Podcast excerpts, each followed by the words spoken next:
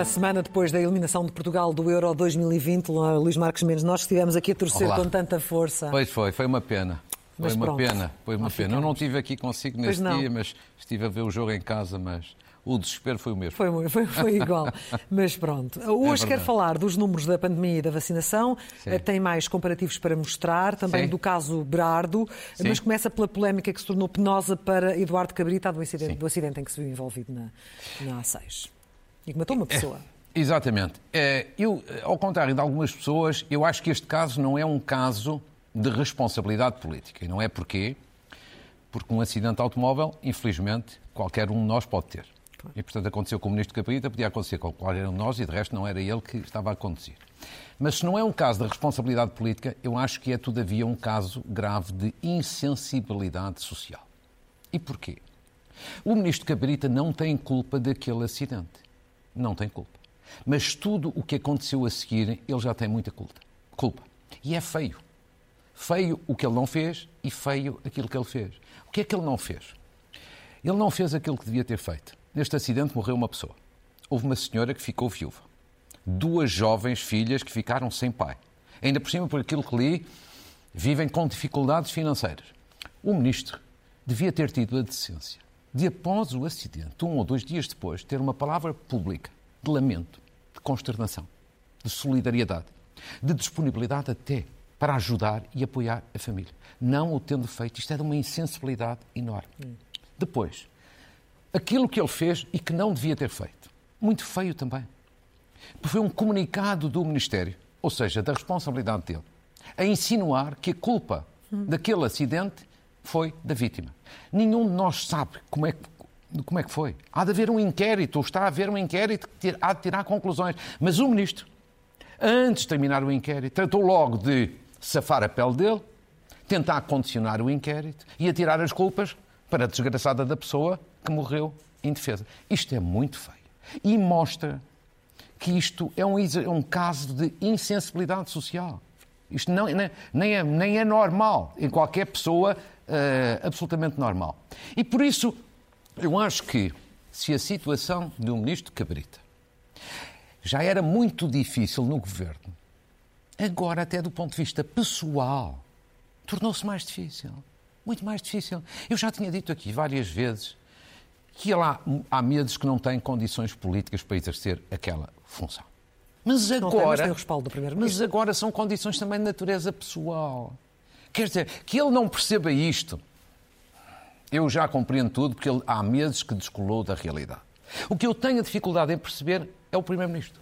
É que o Primeiro-Ministro não perceba isto, ou que tarde, tarde a perceber isto. Porque, do ponto de vista pessoal, este homem é, neste momento, um ministro que, sob pressão, sob stress, com uma violência em cima dele brutal. Como é que ele consegue exercer a função daquela Ele próprio delicadeza? assumiu eh, depois Claro, da sim, violência que, assumiu. que tinha Mas, sido este, este, quer estes dizer, como, últimos é que ele, dias. como é que ele consegue, do ponto de vista pessoal, governar? Ele arra- vai se arrastar a partir de agora penosamente pelo lugar. Mas acha que haverá um comportamento diferente do Primeiro-Ministro? A última vez que ele o veio defender, dizendo que ele era um excelente ministro, foi, lembra-se, no Parlamento, quando foi o caso de Odmira. Sim, lembro de tudo isso. O que eu lhe digo é o seguinte: se ele não, se ele não tem condições pessoais e também não tem condições políticas, porque a sua autoridade está diminuída, porque ele está profundamente fragilizado, a coisa mais decente, mais correta, normal que devia acontecer era uma conversa do Primeiro-Ministro com o seu Ministro e decidirem que ele saía. Mas saía a bem. Com respeito, com dignidade. Porque tenho para mim a ideia que mesmo os ministros que têm comportamentos errados devem, devem sair com respeito e com dignidade. Era assim que devia ser feito. Porque desta forma isto é mau para todos. É mau para o ministro que está a atuar com uma violência louca em cima dele, de forma penosa. É mau para o governo que tem um ministro altamente fragilizado. É mau para o próprio primeiro-ministro, porque de hoje à manhã fica mesmo com a sua autoridade minada, porque a partir de determinado momento as pessoas dizem: ah, a culpa é do primeiro-ministro. Oh, o primeiro-ministro é que não tem coragem de agir. E é por isso também que eu acho que António... Mas não tem coragem de agir. Quer dizer, eu acho que nos momentos tem tido, noutros momentos nem tanto. Portanto, tem dias. Nesta matéria da remodelação, é aí que quer chegar? Sim. Nesta matéria da remodelação, eu acho que António Costa vai fazer uma remodelação. Já o disse aqui na segunda-feira que eu acho que ele devia fazer mais cedo que mais tarde. Deveria fazer até este mês de julho. Portanto, antes, antes das eleições autárquicas. E, por, e porquê? Porque o governo está em séria degradação. São uh, muitos casos.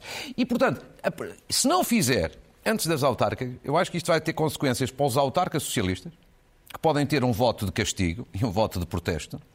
E vai ser mal também para a autoridade do Primeiro-Ministro, que vai ficando diminuída. Veja bem que neste momento você já tem uma espécie de remodelação virtual virtual, que são alguns ministros a dizer que querem sair uhum. e querem dar aulas e querem voltar à universidade com o ministro Santos Silva. Portanto, a remodelação virtual, essa já está em curso. Falta agora saber quando é que vai ser a remodelação real, que provavelmente acontecerá quando houver um pousio mediático pousio mediático do tema remodelação. Ou seja, quando as televisões, os jornais e os comentadores não falarem de remodelação, aí o Primeiro-Ministro faz a, a remodelação.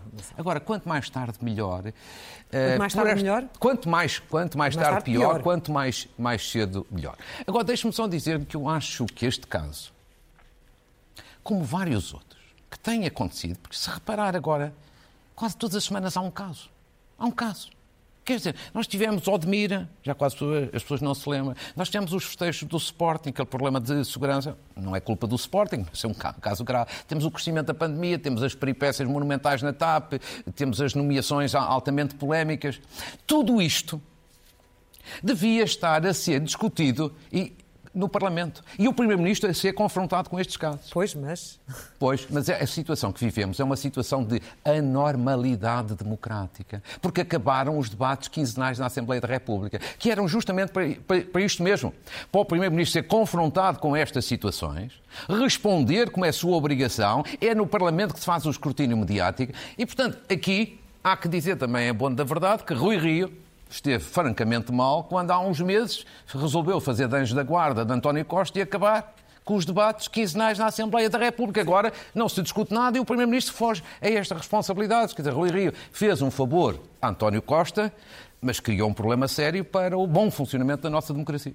Mas agora que terminou a presidência portuguesa da União Europeia, pode ser que possa dedicar-se mais a 100% às questões internas eh, a partir de agora. Vamos ver, vamos ver. Esperemos bom, avançamos. sim. Avançamos porque temos de falar, obviamente, da pandemia. Sim. Eh, estamos num período de muita pressão.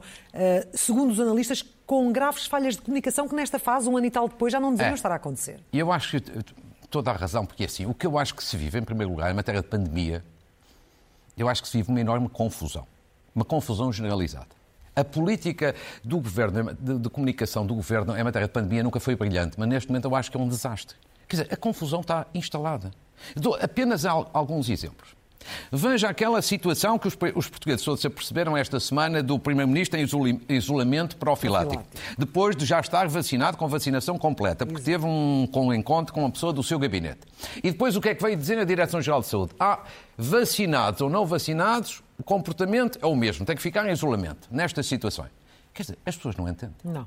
Quer dizer, ou mudam as regras, ou então a Direção-Geral de Saúde tem que explicar por A mais B para portugueses entender, porque ninguém entende. Então, vacinado e não vacinado é a mesma coisa. Então, a vacinação não dá proteção. Ninguém entende e ninguém explica. É confusão. Segundo exemplo, a vacina da Janssen, que é aquela que é vacina de uma toma e que muitos portugueses tomaram uhum. e, e outros irão tomar. E muito bem. Mas, todavia, a Direção-Geral de Saúde veio admitir talvez isto venha a precisar de uma segunda dose, de um, de um, reforço. um reforço. Depois a empresa vem dizer, não, não, os nossos estudos dizem que não é necessário, mesmo perante a variante Delta.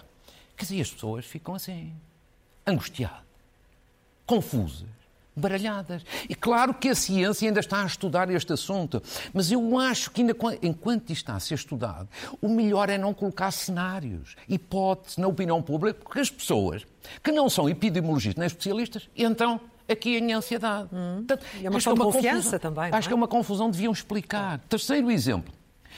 Voltou a recolher obrigatório. Ou da, dever, das 11 dever, da noite. Dever, sim, o dever de, de recolhimento. Claro. E então, e então a, a, outra confusão que existe. Uns dizem, não, isto é uma imposição. Outros dizem, não, isto é uma recomendação. Exato. Não é bem assim. Uns dizem, não, isto é legal. Outros dizem, não, isto é inconstitucional. E as explicações dadas não puseram ponto final na, nas dúvidas? Eu acho que não. Não? Quer dizer, eu acho que não vi da parte oficial nenhuma explicação clara e convincente. De resto, a leitura do texto legal, neste caso o texto administrativo, que é uma resolução, também é ambígua. Portanto, alguém devia explicar. Certificado Covid. Ah, grande vitória na União Europeia. É verdade. Vamos viajar à vontade, tranquilamente, em total liberdade e segurança dentro da União Europeia. Logo a seguir, quase antes de entrar em vigor, a Alemanha diz nem pensar. Quer dizer, isto parece que é uma Europa à vontade de cada freguês. Exato. E ninguém entende, ninguém explica. É uma confusão para as pessoas. Deixa-me dar-lhe vacina da AstraZeneca. Eu estou à vontade que tomei a vacina, já tomei a, segunda dose há meia dúzia de dias, tudo correu lindamente, só posso dizer que tudo impecável no centro de vacinação onde tomei a primeira dose e a segunda dose. Mas a quantidade de pessoas que me fazem testemunhos de que chegam ao centro de vacinação e dizem não, vá embora porque só quando for chamado. Quando está dito até que é o contrário. Olha, vá embora porque não há vacinas. Quer dizer, isto tem que ser, ter uma explicação. A ver. Ou reuniões do Infarmed, você lembra-se? Reuniões Sim. do Infarmed com os especialistas, Sim. com os epidemiologistas. Eram de 15 em 15 dias. A última já foi há mais de um mês. E agora a pandemia até piorou, a situação se agravou. Não era normal fazer uma reunião? Quer dizer, não percebo. Os especialistas antes eram bons e agora são descartáveis. Quer dizer, eu acho que não devia ser assim.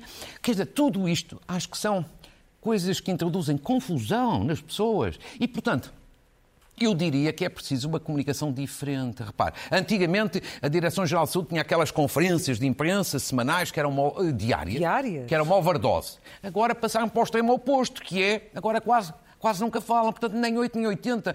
Talvez ter uma conferência de imprensa semanal, só uma vez por semana. A de Mariana Vieira da Silva, na, depois da reunião do Conselho de Ministros, quando existe, não, não Mas eu acho que aí, eminentemente, são as decisões do Conselho de Ministros. Claro.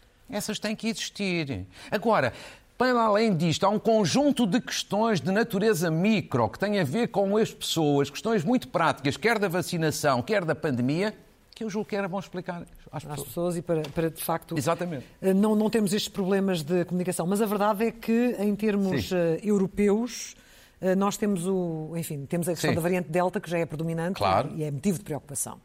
E eu acho agora, entrando na substância, na substância da matéria, em que situação é que estamos? Qual é o, o atual estado da arte? Uhum. Eu diria que nem 8 nem 80. Há aqueles que desvalorizam, dizem, ah, isto com a vacinação está tudo controlado. Há aqueles que dramatizam, dizem, ah, a situação é muito preocupante. Eu acho que, em função dos números, tem que haver equilíbrio. Equilíbrio, nem desvalorizar, nem desvalorizar, nem também dramatizar. E porquê? Porque em matéria de infectados a situação está a subir de maneira galopante, sem dúvida. Variante Delta, que é muito mais contagiosa que todas as anteriores. Mas em matéria de internados, felizmente para já, sublinho, pelo menos para já, para já comparado com aquelas referências, lembra-se que o Presidente da República e o Governo tinham colocado em fevereiro para desconfinar, nós ainda estamos muito aquém. Vamos até ver dois Vamos quadros ver. que eu preparei para ver que são números oficiais, não Vamos são meus. Sim, sim. Primeiro, Situação na Europa. Como ali se vê coluna da esquerda, a situação nossa é má. Ali, é encarnado, é Portugal, somos o segundo pior da Europa e, portanto, em matéria de número de infectados, estamos mal. Estamos pior que a média da União Europeia estamos cá em cima. É mau. É a variante Delta, que provavelmente vai chegar a seguir aos outros países. Agora, vamos ver a outra parte que também tem que ser vista e que esta, felizmente, é bastante melhor. O que é o segundo quadro e que tem a ver com internados as metas para desconfinar e os números de hoje. Vejamos ali, internados as duas colunas da esquerda. O que está ali, 1.500, era a referência que o Presidente da República e o Governo tinham colocado em fevereiro para voltar o país a desconfinar. Olha, só quando atingirmos 1.500 internados, porque tínhamos muito mais do que isso. Nós, felizmente, neste momento estamos com 567. Portanto, temos um terço sensivelmente. Portanto, aqui é tal parte que eu digo, aqui não há necessidade de dramatizar. Felizmente, mas a situação, obviamente, está a agravar-se. Segundo, o CIS. Qual era a referência que o Presidente da República e o Governo tinham colocado na altura? 200. São as duas colunas mais à direita. Em fevereiro. Agora estamos em 128. E, portanto, o que, eu, o que eu diria neste momento é o seguinte: nem 8 nem 80, acompanhar com muita, muita atenção e, sobretudo, vacinar o mais rapidamente possível. É Só há solução para esta questão vacinando, vacinando, vacinando. E a resposta logística tem, tem-se mostrado à altura? Tem. Eu acho que a vacinação tem algumas falhas. Há bocadinho já dei até o exemplo da AstraZeneca. Agora, há que reconhecer que no essencial está a correr muito bem. Muito bem. E eu preparei até um conjunto aqui de dados que mostram isso mesmo. Primeiro, primeiro gráfico, que é o ritmo de vacinação na Europa. Portugal, há vários dias, é o país que mais está a vacinar na União Europeia. Estamos ali, em primeiro lugar, coluna da esquerda, há vários dias. Por 100 pessoas nos últimos sete dias. Estes são os resultados. Prova provada que a vacinação está a correr bem, porque senão não estávamos melhor que os outros em termos de vacinação. Portanto, a logística não está a falhar. A task force da, da vacinação está a funcionar bem, como de resto o Almirante esteve aqui hoje à hora do almoço e, e disse ele tem razão. As coisas estão a funcionar bem dentro das vacinas disponíveis. E é suposto nós temos mais ou menos as mesmas vacinas que os outros em termos proporcionais. Estamos à frente. Segundo, segundo dado que é muito positivo. Eu pedi, vamos ver este, este, este, este segundo quadro. Eu pedi estes dados à Direção-Geral de Saúde, porque não são publicados habitualmente. Infecções em pessoas com vacinação completa. Há pessoas aí que já têm duas doses, ou então a Janssen, que é só uma dose, e mesmo assim ficam infectadas. Eu perguntei quais, quais são os números. Já outro dia o público tinha também feito uma referência. Eu pedi números, entretanto, mais atualizados. O público tinha feito uma peça muito boa uhum. sobre isso. Pessoas, veja-se bem, dados até 27 de junho. Pessoas com vacinação completa. 2 milhões e meio de pessoas. Agora, que a Direção-Geral de Saúde me disse, neste quadro de pessoas, 2 milhões e meio, só 2.357 é que tiveram infecção depois das duas doses. Isto não chega a 0,1%. Como ali está referido, é 0,09%, não chega a 0,1%. Não é 1%, é 0,1%. Significa que é menos do que um infectado por cada mil que foram vacinados. É menos de um. Portanto, isto significa o quê? que as vacinas estão a resultar. Mais ainda, agora na coluna da direita, pessoas internadas com vacinação. 52. É um número reduzidíssimo. Portanto, o que é que isto prova? Que o processo está a correr bem e que as vacinas estão a ter efeito. Agora, também atenção, temos que esperar também outras semanas, porque entretanto a variante Delta está a cavalgar. Vamos ver se estes números se mantêm, digamos assim, e se não são desmentidos no futuro. Mas neste momento é positivo. E não era mal que periodicamente a Direção-Geral de Saúde os tornasse públicos, porque isto gera confiança nas vacinas. Terceiro exemplo agora. Terceiro gráfico. Este sim, este sim preocupante. E você recorda-se que eu falei muito aqui da juventude há umas duas ou três semanas. Estes são os dados de hoje mesmo, divulgados pela Direção-Geral de Saúde, hoje mesmo, domingo, do número de novos casos, que foram, que foram 2041. Claro, as três colunas ali da esquerda são muito preocupantes. Até aos 30 anos, metade, metade dos, no, dos novos casos do dia de hoje são em jovens. Crianças e jovens. Metade.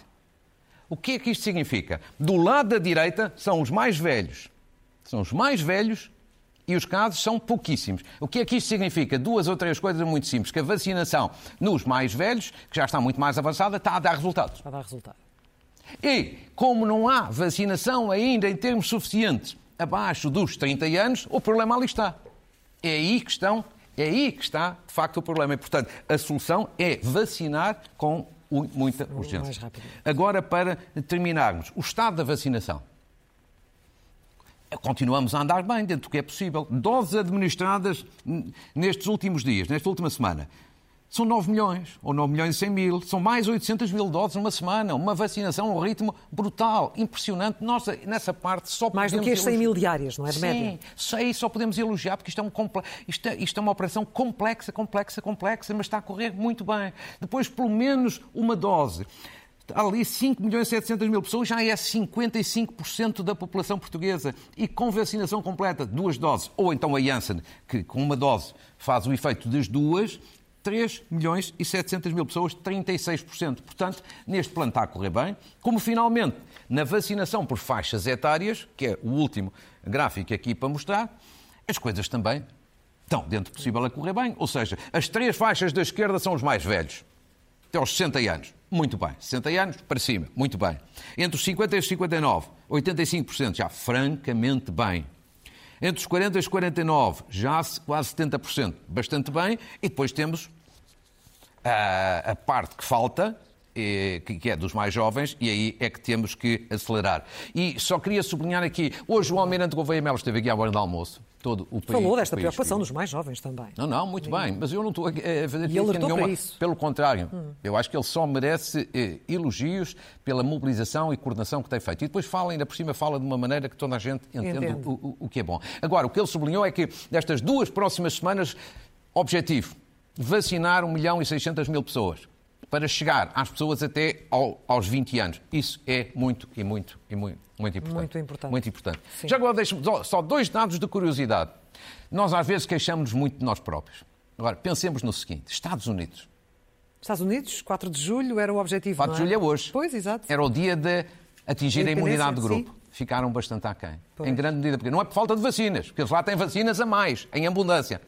É porque as pessoas lá, muita gente se recusa a ser vacinada. Felizmente nós não temos esse problema e não, não, não valorizamos o estarmos na boa direção. Rússia voltou a subir o número brutal de infectados e de mortes, sobretudo. O que é estranho porque tem também a, a vacina pois, russa com Mas reforça as dúvidas de muitos especialistas de que a vacina russa não é assim tão segura e tão eficaz e não é por acaso ela nunca foi aprovada na entidade reguladora do medicamento na Europa. Na Europa. Bom, hum, assim chegamos a um dos casos de maior impacto da semana, a detenção e posterior libertação de João Berardo. Surpreendido de alguma forma?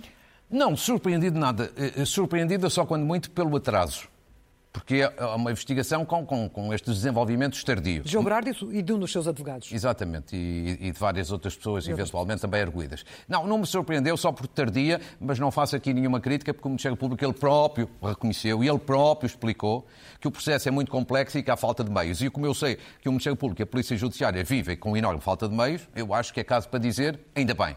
Tarde, mas ainda bem. E porquê que ainda bem? Agora não falamos aqui do comportamento uh, retórico, que é execrável, normalmente, de Berard. Comportamento retórico, ou seja, quando, quando abre a boca. Quando abre a boca. Fala é de duas coisas, ou três, se quisermos. Primeiro, gestão danosa.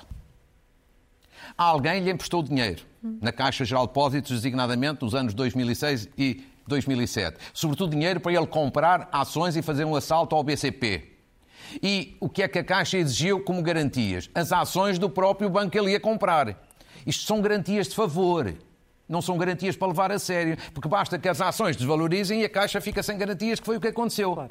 Se isto não é gestão danosa, o que é que é gestão danosa?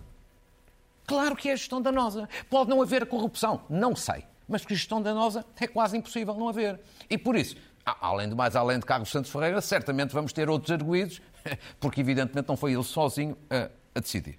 Segundo, dissipação dos seus imóveis, dissipação do, do seu património por parte Sim. de João Berardo.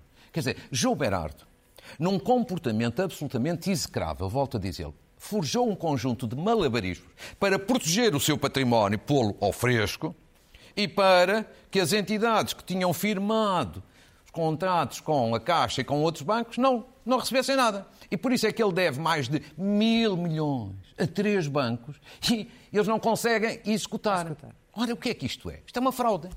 E a fraude é crime. E, portanto, evidentemente, isto, esta investigação tem que, de facto, ir por diante. Só peca por tardia, mas já foram vistas as razões desse atraso. Terceiro ainda, que é o menos falado. Coleção de arte de João Berardo que há bocadinho estava a falar nesta, nesta reportagem. Quando em 2006 José Sócrates fez com Berardo um acordo, Cavaco Silva, na altura Presidente da República, levantou a questão de que aquele era um contrato leonino contra o Estado. Parece, li no Observador, porque eu não, não falo de processo, nem tenho acesso ao processo, e mesmo que tivesse não, não falaria, mas só, só falo daquilo que é do domínio público. Li um artigo no Observador de um jornalista muito competente nestas matérias, Luís Rosa, que diz que é uma matéria também de investigação. Oxalá. Sim. E, portanto, eu acho que, felizmente, está, ainda que tardiamente, a acontecer justiça. Agora, não podemos, é chegados aqui, também esquecer de responsabilidade. Estas são responsabilidades criminais, mas há responsabilidades políticas. Este tempo, tudo isto aconteceu por causa de José Sócrates. José Sócrates era o Primeiro-Ministro e foi quem deu cobertura e quem deu incentivo a tudo isto, porque ele tinha um projeto de poder pessoal. Não era sequer do PS, era pessoal que passava por controlar a banca, controlar a comunicação social e controlar a justiça. E por isso é que aconteceram todos estes negócios ruinosos e o assalto ao BCP e a tentativa de compra da TVI e tudo isso. E, portanto, responsáveis criminais, porventura, há vários. Responsabilidades políticas, há um. José Sócrates e mais nenhum. Agora, depois também há responsabilidades de empresários. Esta gente, esta classe de empresários, como Berardo, como Muniz da Maia, como Nuno Vasconcelos e como vários outros, são empresários sem vergonha, sem escrúpulos e sem caráter. E acho que o mundo económico e financeiro ainda não, os não censura como deve ser. Tirando algumas exceções, ainda vi outro dia o Presidente da Associação Comercial do Porto a censurar esta gente, mas deviam ser mais. Porquê? Porque eles não merecem ser misturados com os bons empresários que, que felizmente são a maioria que existem em Portugal. Porque isto é gente sem caráter hum. e sem escrúpulos, sem vergonha. As empresas estão todas na falência, mas eles estão todos bem na vida. E o Estado é que está a pagar. E depois, para não ser tudo bom, olha, aqui um cumprimento. Isso é responsável pela positiva. A Assembleia da República, a Comissão Parlamentar de Inquérito, que nesta matéria, em 2019, fez um ótimo trabalho. E aqui saúdo, elogio, em particular, três deputadas de três partidos diferentes, Mariana Mortágua, Cília Meireles e... Duarte Marques? Duarte Marques exatamente estes três. Um do PSD, Eduardo Marques, Cília Meireles, do CDS, Mariana Mortágua, Sim. do Bloco de Esquerda. Fizeram um trabalho notável que ajudou imenso a esta investigação, para além daquela auditoria que a Caixa de Depósito, do tempo de Paulo Macedo, também fez e também foi corajosa. Vamos deixar o tema final para a próxima semana, porque já não temos tempo para ele. Sobre... Não, não temos, ah. que é o balanço da presidência portuguesa da União Europeia, mas tem Sim. aí umas notas finais e Muito uns livros para mostrar. Então, então, então, deixaremos, exatamente. Bom, então eu queria aqui, de uma forma muito, muito rápida, fazer uma saudação já que estamos a falar de empresários, uma saudação à nova Associação Empresarial, que nasceu há poucos dias em Portugal, liderada por Vasco Melo, Cláudia Azevedo, António Rios de Amorim. Três grupos, está a ver? Que nunca estiveram metidos naquelas aventuras do tempo de Sócrates. Significa que não são todos iguais. É uma nova associação empresarial para apostar numa maior competitividade das empresas e da economia. Chapou. Agora esperamos, evidentemente, resultados. Uma saudação à Universidade de Coimbra. Sim que tem feito um conjunto alargado de parcerias, protocolos, conferências iniciativas conjuntas com várias, várias universidades do espaço lusófono. Uma saudação e, um, e uma felicitação a João Nuno Calvão da Silva, que é o vice-reitor desta área. Uma saudação a Lídia Pereira, deputada no Parlamento Europeu do PSD, reeleita hoje ou ontem, líder da juventude do PPE. E, finalmente, três livros que são três homenagens. Um pequenino livro dedicado a crianças, O Menino de Ouro, de Maria José Leónidas Eper, e com prefácio de Manuela Ramalho Ianes, e que é um livro, acima de tudo, em homenagem ao Instituto de Apoio à Criança, Edições Vieira da Silva. É muito interessante. Agora, passando para os velhos, uma homenagem às pessoas mais velhas, de Vítor Serpa, que é o diretor da Bola, mas isto não é um livro desportivo. Ele esteve hospitalizado no Hospital Santa Maria, viveu o problema das pessoas mais velhas do chamado internamento social. Pessoas de idade que já podem sair dos hospitais, mas não têm para onde ir, e ele reflete muito sobre esta matéria, vale a pena ler este livro. E, finalmente, acabámos de falar de corrupção, o próximo dela, uma saudação também a este livro, Corrupção em Portugal, organizado pelo professor Paulo Pinto Albuquerque, pelo procurador Rui Cardoso e pela juíza Sónia Moura, que é uma excelente iniciativa da Associação Sindical dos Juízes, do Sindicato do Ministério Público e da Universidade Católica Portuguesa. Eu sei que é grande, mas tem aqui testemunhos e depoimentos muito interessantes. Ficamos com esses destaques a fechar esta... E deixamos a presidência portuguesa da União Europeia para a próxima semana, próxima semana para fazer um balanço. Muito obrigada, Luís Marques Mendes. Até ao próximo domingo.